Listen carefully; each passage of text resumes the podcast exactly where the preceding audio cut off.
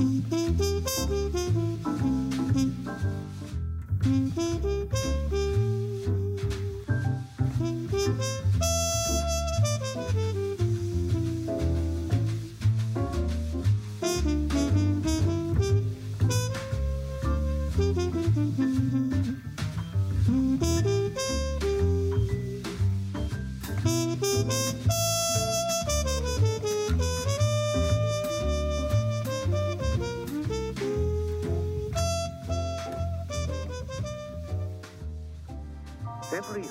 Down in Whoville liked Christmas a lot, but the Grinch, who lived just north of Whoville, did not. The Grinch hated Christmas, the whole Christmas season. Now, please don't ask why. No one quite knows the reason. It could be perhaps that his shoes were too tight. It could be his head wasn't screwed on just right. But I think that the most likely reason of all may have been that his heart was two sizes too small.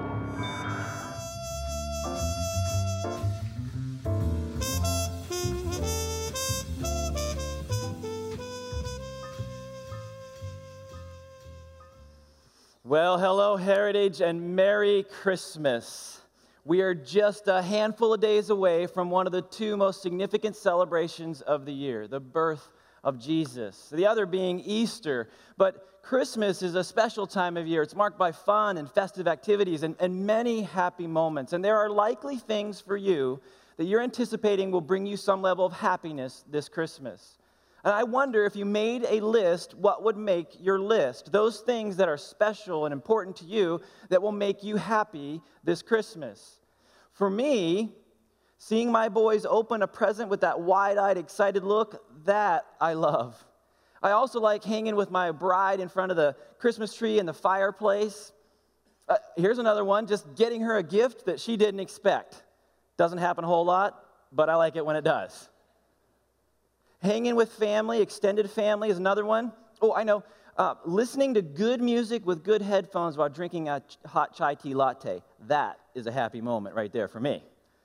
Those are some of the things that make me or will make me happy this Christmas. And, and maybe some of those are similar things on your list. And they're good things. But here's the bummer they're all fleeting, they are passing moments. And when they pass, the happiness fades. Think about it. It happens with every happy moment. It's why we try to capture them with, with pictures and video and even journaling.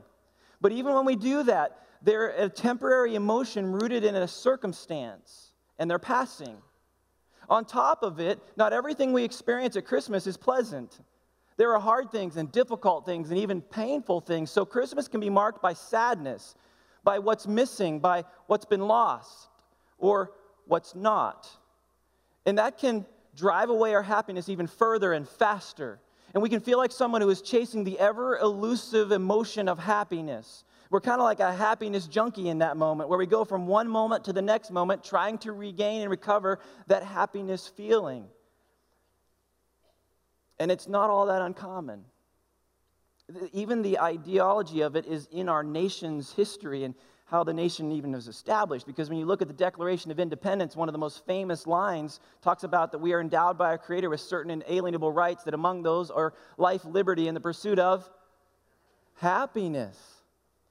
We consider the pursuit of happiness an inalienable right. It's universal, it's self evident, it's inherent. Yet it remains a very elusive target and we chase it, but it's a passing moment. And to be quite honest, maintaining happiness is about as difficult as trying not to get any glitter on you at this time of year, or trying to get glitter off of you once it's on you. It's, it's nearly impossible. And yet we chase this happiness. And it's no wonder that we're a frantic, ragged, exhausted people, especially this time of year. And why so many people are discontent and they're longing for a better way. But this whole Christmas thing means there is a better way. There's a better way to live.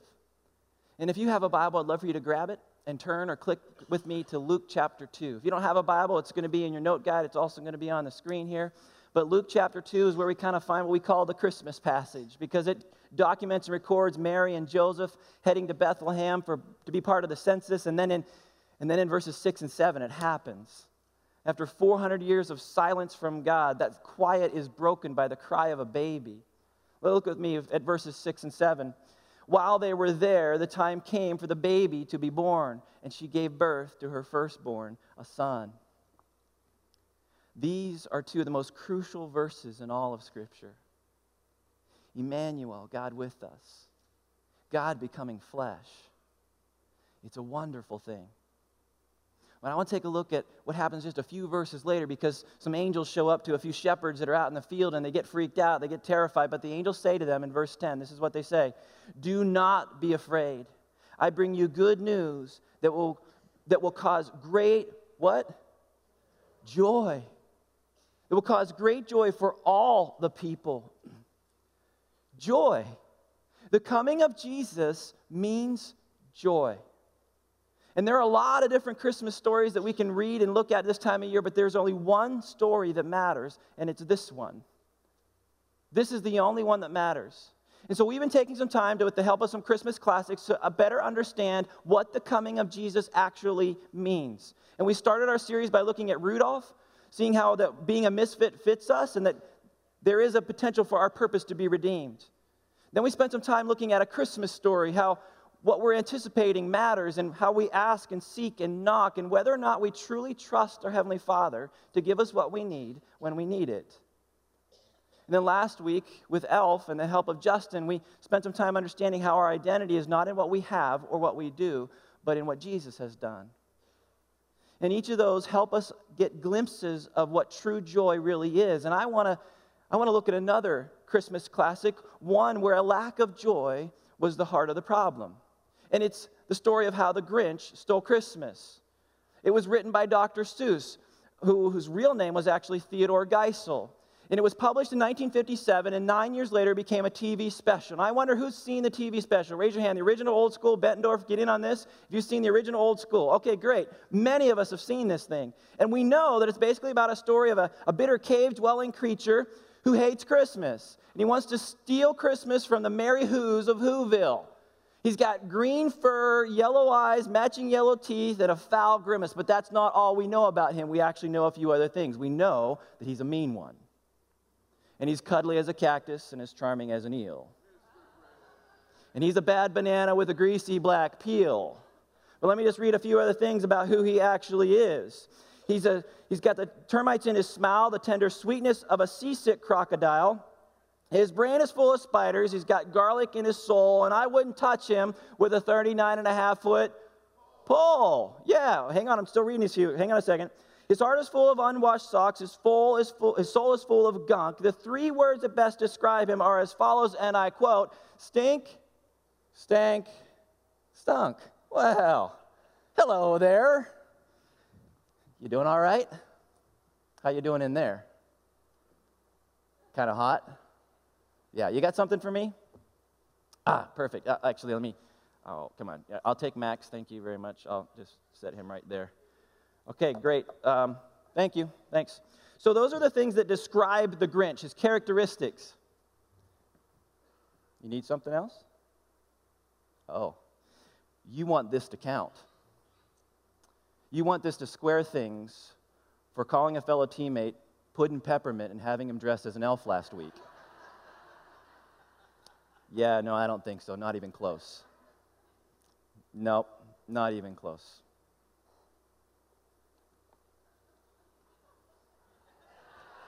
Thanks, though. Thank you. Give him a hand.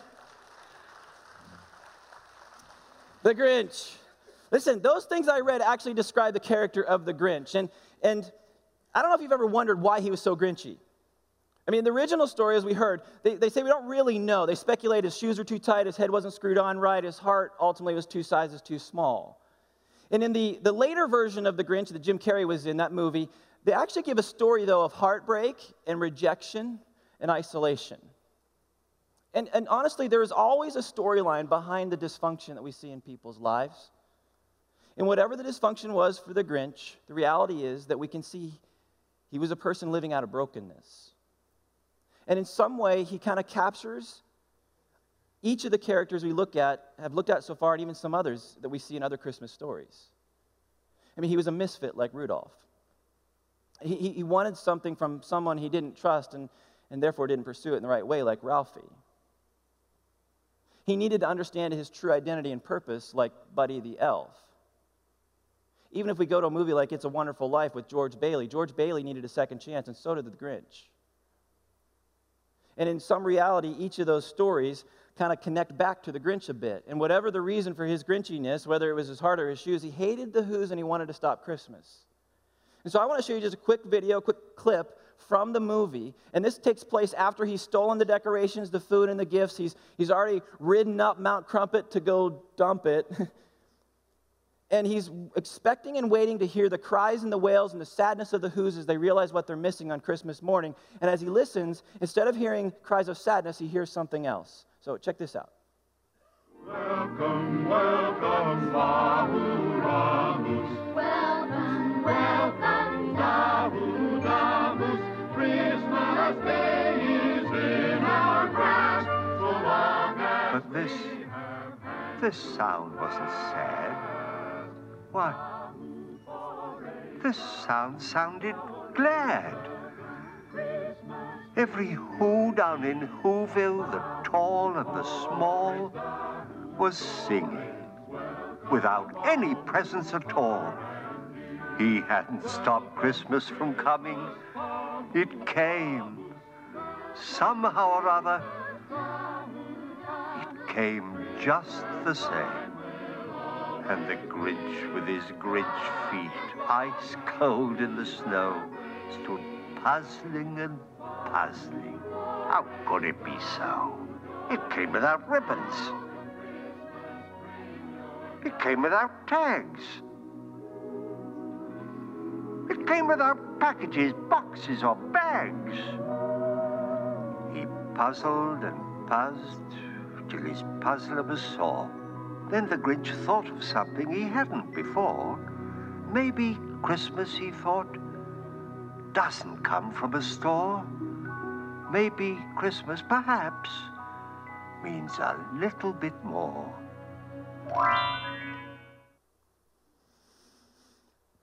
Apparently, when you realize the purpose of Christmas, your teeth turn white and your eyes turn blue. is, here's, here's what I love the line that's just at the end of that. Maybe Christmas, he thought, doesn't come from a store. Perhaps, maybe perhaps Christmas means a little bit more. That's a great line. And the rest of the scene, his heart grows three sizes. He gets the strength of 10 Grinches plus two. They reconcile with the Who's. They have a big celebration. It's a great ending. But the realization that Christmas means more than presents and garlands and lights and trees, that it means more than family gatherings and days off from school and favorite songs or, or even special movies, that it leads to a change of perspective and heart. Now, as funny as the story may be, something's missing in the story of the Grinch, and it's missing Jesus. Christmas is not just about people and relationships, it's about Jesus, the hope and joy that He brings. He's the one that changes our hearts, and He positions us to go from chasing happiness to living in joy. He frees us to live joyfully rather than simply chase happiness. He, he wants to do that in our life, but we have to let Him do that. And so the issue becomes an issue of happiness or joy. Happiness or joy. At first, you may think happiness and joy are the same thing, but they're not. They're very different. They're, they're related, but they're different. Happiness in the dictionary relates to things that are more affiliated with luck and good fortune, where joy is something that runs just a little bit deeper, a deeper passion and a deeper pleasure. Happiness is a surface emotion where joy runs much deeper. And we feel happy when we win the lottery, but we feel joy when we are loved, when we are accepted for who we are. There's a difference between happiness and joy. Happiness depends on circumstance, joy actually rests on something much deeper and much more stable. But let's do this. I think it often helps me to understand words by looking at their opposite And so let's look at the opposite of happiness and joy. And, and for the opposite of happiness, let me just give it to you. You may want to write this down. This is very significant. The opposite of happiness, are you ready? Is unhappiness. Ta da! Shocking. That, the opposite of, of happiness is unhappiness, it's misery. And that's not a big deal, it's easy enough. But when it comes to joy, there's a way to look at joy where it gives us a better understanding of what we read in Luke chapter 2. Because when it comes to joy, there's one way to look at it, and the opposite of biblical joy is actually fear. The opposite of biblical joy is fear. And that puts Luke chapter 2, verse 10 in a whole new light for us. Let's go back and look at it. Do not be afraid. I bring you good news that will cause great joy for all the people. Now, listen, this makes sense to me because the greatest obstacle to stepping into love often is simply fear. And the idea of the fear of the unknown, the things that we don't understand, what might be, what could be. Joy overcomes that. And it's very different than happiness. In fact, biblical joy is, isn't even an emotion. It's not an emotion, it's an attitude of the heart.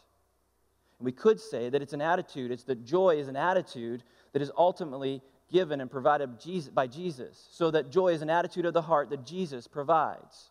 It's not something that we conjure up, it's not something that we can just develop, it's, it's something that we receive. Let's look at what Jesus said. He's actually praying and talking with the Lord one day in John chapter 17. He said this I am coming to you now, but I say these things while I am still in the world, so that they may what? Have. So that you receive that. He said, They may have the full measure of my joy within them. To have his joy. That's significant to understand that joy is not something we conjure, it's something that we receive. It's something that Jesus provides, that we can have it, and not just any joy, it's His joy in us. It is something that is received, and it changes everything about how we view the world. So that places where happiness fades, joy can remain because it's bigger than our circumstances. It's, it brings peace in the midst of difficulty, loss, or hardship. Happiness is something that is temporary and fleeting, but joy lasts. But it's not automatic. It's not automatic. It is contingent upon the nature of our relationship with Jesus, which means that the secret of joy, if you're still tracking your note guide, the next fill in is that the secret of joy is being rightly related to Jesus. That's the secret to living joyfully in life. It's not our circumstances, it's not our willpower, it's not our determination. It's being rightly related to Jesus. It's not dependent upon something good or positive happening, happening to us. It's above and outside of circumstances. It's something that we receive, something that we choose through Jesus.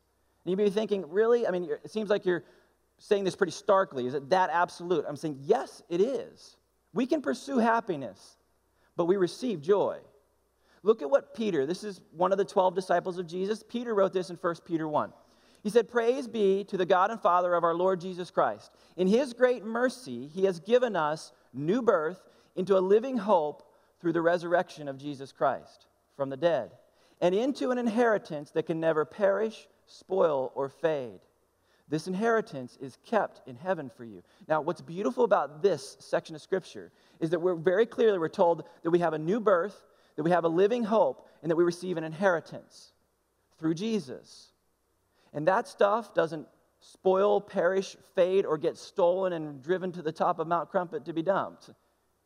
It is through Jesus. And because of it, we can rejoice. Look what Peter goes on to say. He says, In all this, you greatly rejoice. That's joy. It's like it's, it's apart from circumstances, the reality in our life that we can have joy.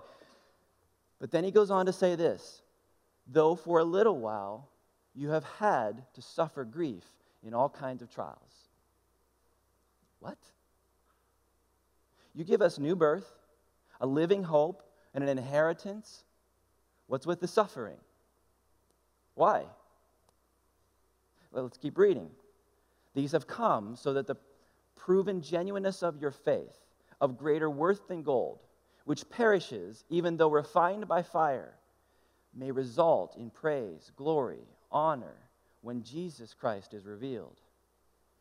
Though you have not seen him, you love him. Even though you do not see him now, you believe in him and are filled with an inexpressible and glorious joy. inexpressible and glorious joy, for you are receiving the end result of your faith, the salvation of your souls. Now, hang on. If we were to go back in this passage and we were going to circle the things that we do and we would underline the things that God does, here's what we would see. We would see that God gives us new birth, living hope, and an inheritance. And then we would see that our part is to love Him, believe Him, and suffer. To persevere in our suffering because then we receive inexpressible and glorious joy, the salvation of our souls. It's, it's joy in the midst of pain. Yet, too many of us think joy comes when things we don't want are removed or when pain is gone. Even the Grinch thought that. But the secret of joy is being rightly related to Jesus because he gives it. He gives us His joy. And what Peter's talking about here, Peter's not talking about the passing circumstantial happiness that comes when we just know we're doing the right thing and we hang in there. He's not talking about willpower and determination to persevere. That stuff doesn't last, that only numbs us for a period of time. What Peter is talking about is a joy that was birthed in a manger, that was rejected by loved ones, betrayed by a friend punished without guilt, hung on a cross of pain and death for us. That's the joy that Jesus offers, one that knows our pain, our agony, and our suffering. He offers hope that's lasting, above circumstances, above loss, above disappointment, above presents and trimmings and trappings and silly stories. Jesus offers joy. You know, in just over a month, it'll be the two year anniversary of the passing of my mom, her death after a 13 year battle with cancer. Here's a picture of us that uh, we took just a, a, matter of days before she died. That's my brother and I in the, in, the, on, in the blue, and my dad in the back, and my mom who's smiling. that wasn't just for the picture. You know, the thing about my mom was that I, like, I miss her this time of year, especially at Christmas because she absolutely loved Christmas. But I miss her year round because she was a woman who exuded joy, even in adversity. And, and it was because she loved Jesus. Because she loved Jesus, it allowed her to demonstrate an unwavering joy, even in the midst of pain. And that positioned her to ultimately walk a journey of suffering, a journey of sickness, with a lack of answers for more than a decade, with joy. Joy in the midst of pain and I will never forget it. And I will always be grateful for the legacy and the example that she left me. That the secret of joy is being rightly related to Jesus and has nothing to do with our circumstances. It has nothing to do with your circumstances. See, here's the thing Christmas is not about our happiness, it's about our holiness. Jesus came so that we would be like him holy, redeemed, and restored. Jesus came to save us. He, he could have isolated himself like the Grinch. Jesus was rejected, he was betrayed, he was hurt. He could have responded with bitterness. He, he could have been the ultimate Grinch, secluding himself on the, in the highest heavens apart from us. But Christmas reminds us that he didn't. He came. He jumped right into the middle of our cave, right into the middle of our pit, and made a way out. Yet, like the Who's in Whoville, we have an enemy that tries everything he can to steal our joy. He'll even tempt us with things that give us temporary happiness, to lead us away from joy, to lead us away from God, to get us to focus on our pain. And that, quite honestly, is often the root of many cycles of sin in our lives that pain, those habits and the addictions and the struggles, the pain often is the root. But here's a foundational truth that, if you understand, can begin to radically change your life that pain is never justification for sin. Pain is never justification for sin. We've all experienced pain, things that have been tempting us to rob us of our joy, things ultimately God has allowed or even orchestrated. But pain is never justification or a legitimate excuse. God knows our pain, but our pain will never qualify as an excuse or be justification for wrongdoing. We try to use it that way, but it's not.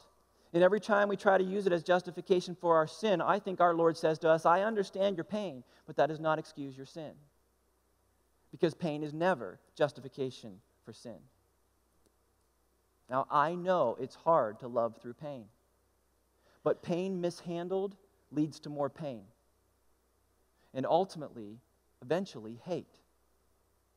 And the Grinch was miserable, not because of his circumstances, but his perspective on his pain. He had pain and it consumed him. It led him to mistreat others. It caused others to suffer, like his dog Max. And if we're not careful, we can do the same thing. And many of us already have, including this guy.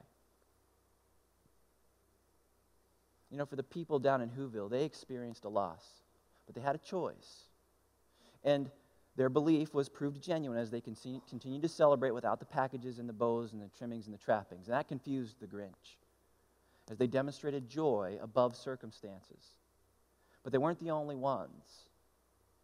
Max did too. Both the Who's and Max chose joy amidst pain. And in some ways, Max had a very different experience because it was very personal. He was, he was in a, he loved but was unloved. And your pain in your life may be, may be because of a loved one, what someone you have loved did or didn't do. The reality is, you can still choose joy. You can still find a healing and a hope in that. The Grinch, on the other hand, from the Who's and, and Max, didn't do that. He allowed pain to define him in a much different way. He felt justified out of his pain. He believed he, he was justified in what he did because of how he felt. And the truth is that hurting people hurt people. It's a sad reality. Hurting people hurt people. And when we live that out, we create a cycle that never ends. And if you find yourself this Christmas as a person in that space right now, you can be the one to stop it. You can be the one to forgive.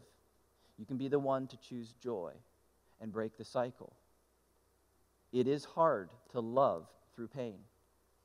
But in Jesus Christ, your potential is greater than your pain. Your future is greater than your past.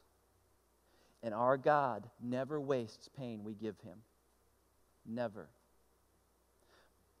Yet all the pain we keep, the pain we hold on to and try to control inside, that is always wasted because he can't redeem it until we offer it up to him. We offer our pain and we offer our dreams and we offer our life to the very point that we're able to say, like Job, who experienced a lot of pain and a lot of loss in life, he said, Though he slay me, yet I will trust in him.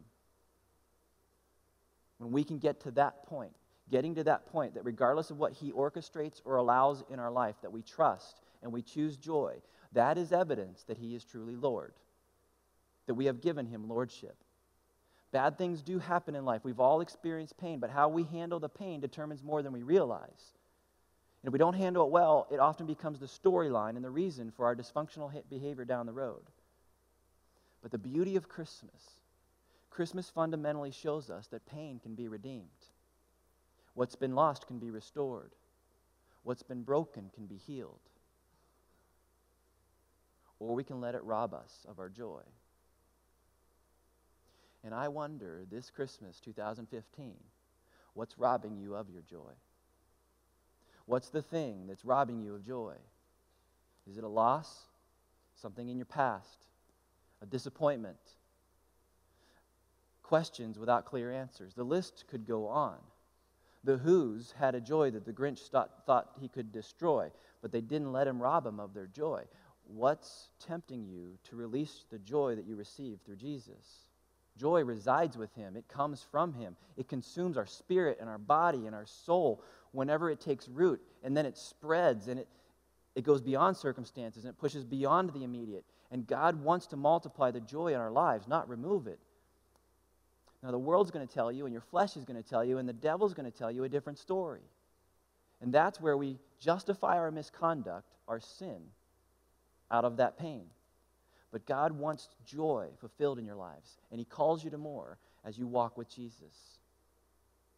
So here's, here's the deal. Here's the so what reality for us today. There are three things that I want to share with you, and one of them is your next. You need to identify your next to be able to step towards living in joy and not just chasing happiness. So, one of these three things is your next. Let's take a look at what they might be. Because joy is received from Jesus, it goes beyond trimmings and trappings of this world. The first thing we ultimately need to do is to receive joy. Need to receive it. Joy is a fruit of the Spirit, it comes as we abide with Jesus. And if you don't have it, you can.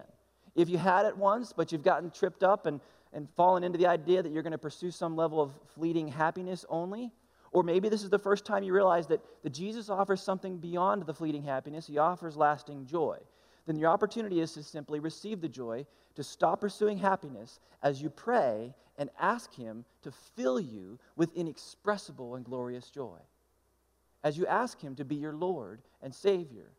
It's like what Paul prayed in Romans 15. He said, May the God of hope fill you with all joy and peace as you trust in him, so that you may overflow with hope by the power of the Holy Spirit.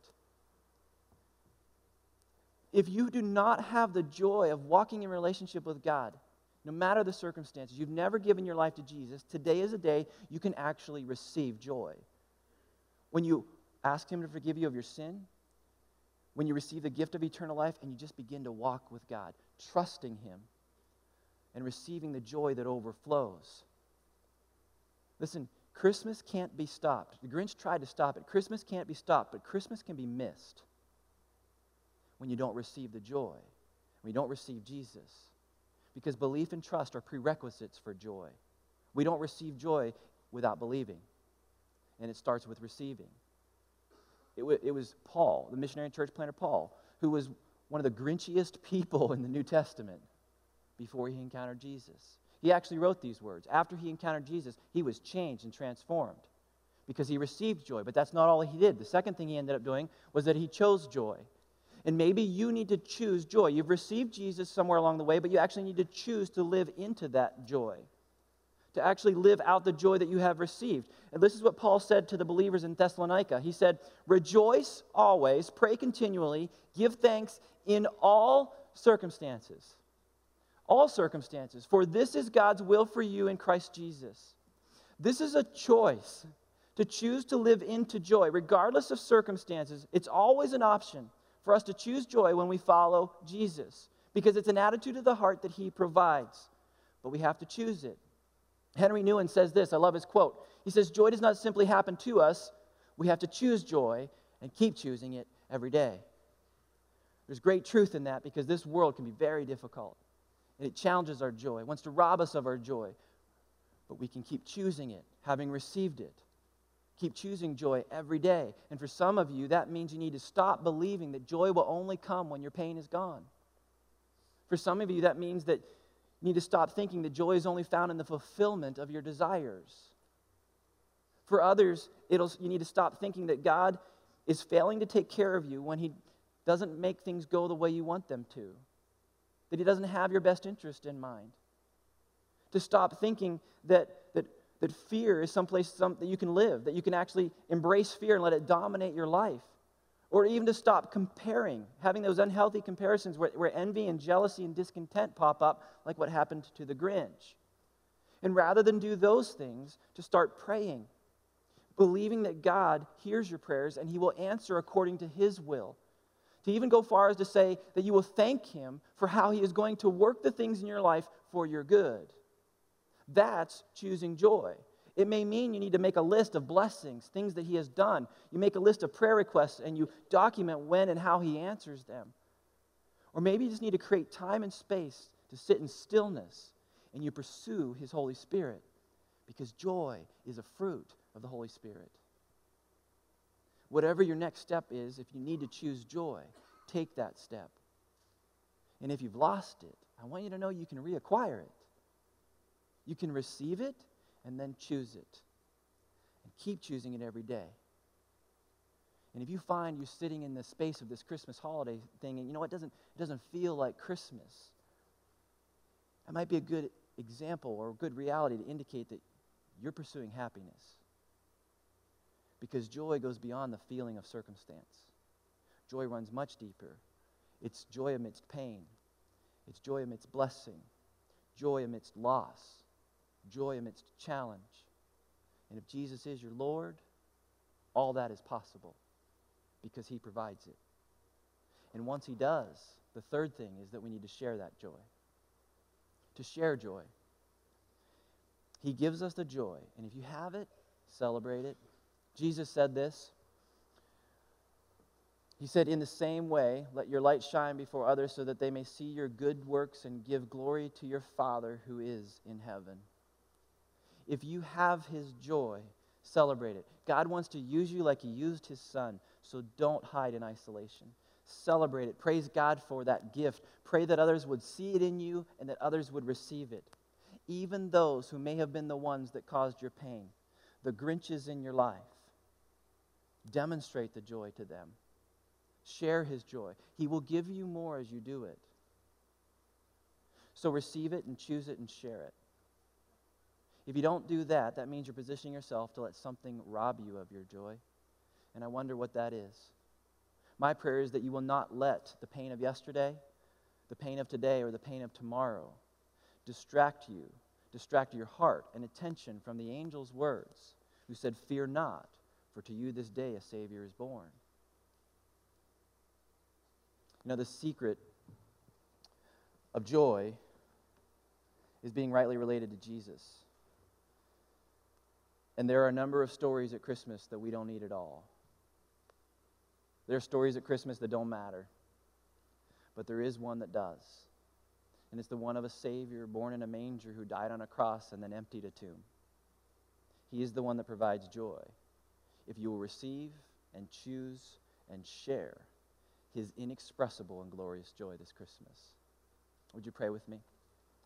Heavenly Father, I thank you that in the midst of a world with both great and awesome, as well as difficult and tragic realities, that you are a good, good Father.